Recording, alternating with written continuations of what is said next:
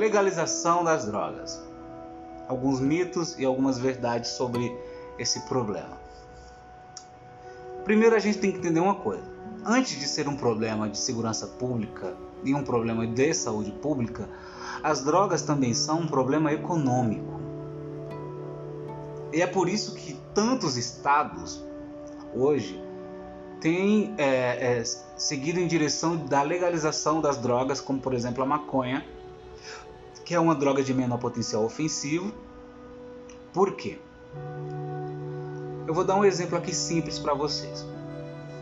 Vamos pegar um sujeito que ele é pego com 100 gramas de maconha.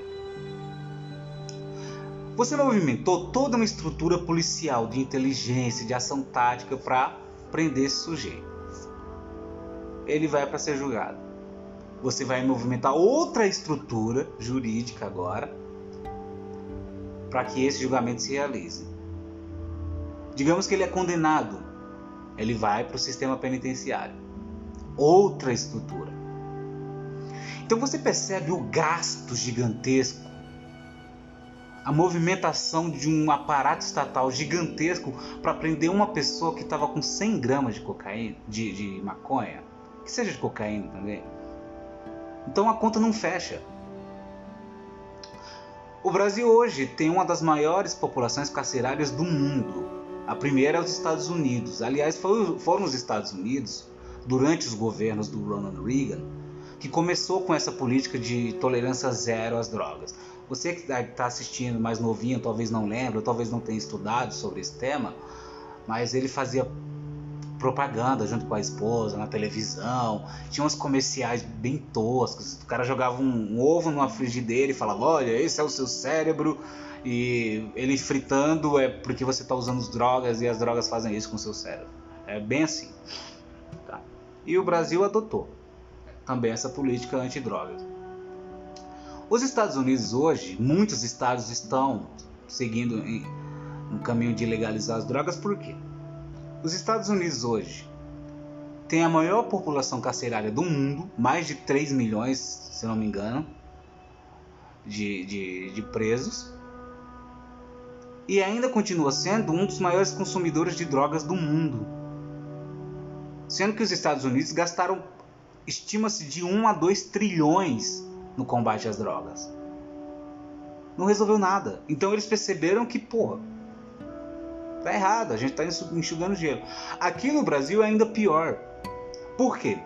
Porque o crime organizado, ele tomou de assalto o sistema penitenciário brasileiro. Quem manda nos presídios, nas, nas cadeias, é o crime organizado. Então você tem esse problema muito sério. Porque você pega esse sujeitinho que tava com 100 gramas de maconha, ladrãozinho pé de chinelo, jogou ele no sistema penitenciário, esse cara vai sair ladrão de banco. Então, o argumento que muitas pessoas usam em favor da legalização das drogas é isso, ó, pô, não adianta é mais para desafogar o sistema penitenciário e para evitar que determinadas pessoas sejam cooptadas pelo crime organizado.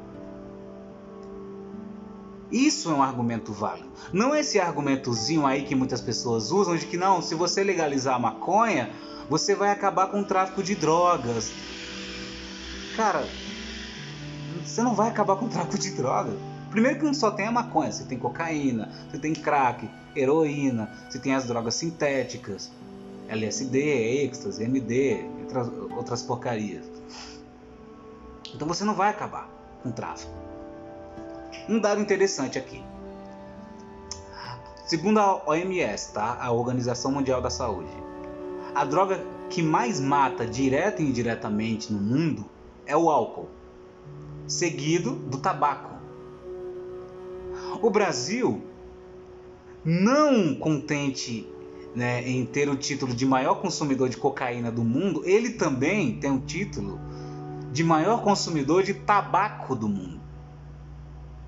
Que é a segunda droga que mais mata no mundo, é o tabaco. O tabaco e o álcool no Brasil são legalizados.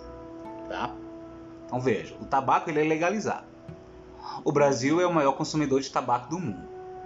No entanto, mais da metade do tabaco, aproxima, acho que em torno de 54 a 57% do tabaco consumido no Brasil, ele é advindo do contrabando.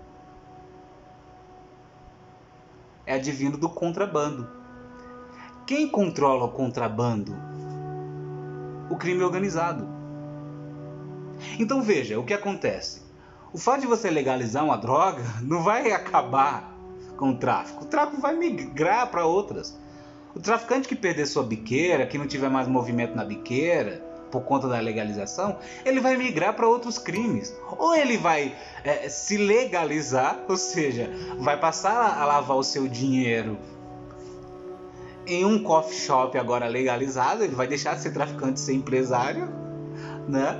Ou ele vai migrar para outra atividade criminosa. Vai se estabelecer uma atividade paralela, um estado paralelo. Então essa história de que a legalização da maconha vai acabar com o tráfico de drogas, não vai. Assim como não vai acabar com a violência. Eu acabei de falar. Na Califórnia, lá em Los Angeles, eles têm uma das maiores cracolândias do mundo. E lá a maconha é legalizada. E eles têm um problema gigantesco de saúde e de segurança pública, principalmente de saúde pública. Porque diferente daqui do Brasil, onde você tem associações, você tem a igreja, você tem a assistência social do Estado, né, tentando salvar algumas pessoas que estão em situação de risco nas cracolândias, né, através do SUS. Lá eles não têm isso. Tá? Então é um problema seríssimo. Você dizer que vai acabar com a violência, vai acabar com o tráfico de drogas simplesmente legalizando, não vai. Então por que, que o, o Congresso tem discutido tanto a legalização da maconha, principalmente? Para obter pelo menos algum retorno do gasto gigantesco que é feito. Para vocês terem noção, a cada um detento, o Brasil tem hoje cerca de 800 mil detentos no sistema penitenciário, um pouco mais de 800 mil. O que se gasta em um detento é o que se gasta em quatro alunos da educação básica no Brasil.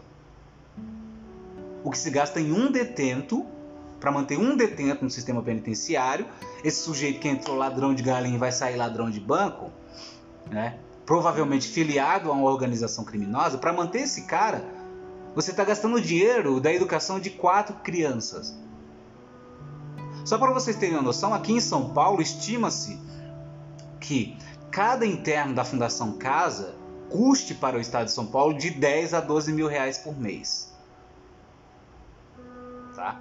Então é uma questão econômica, porque o Estado está quebrado, o sistema penitenciário não regenera ninguém, não regenera ninguém.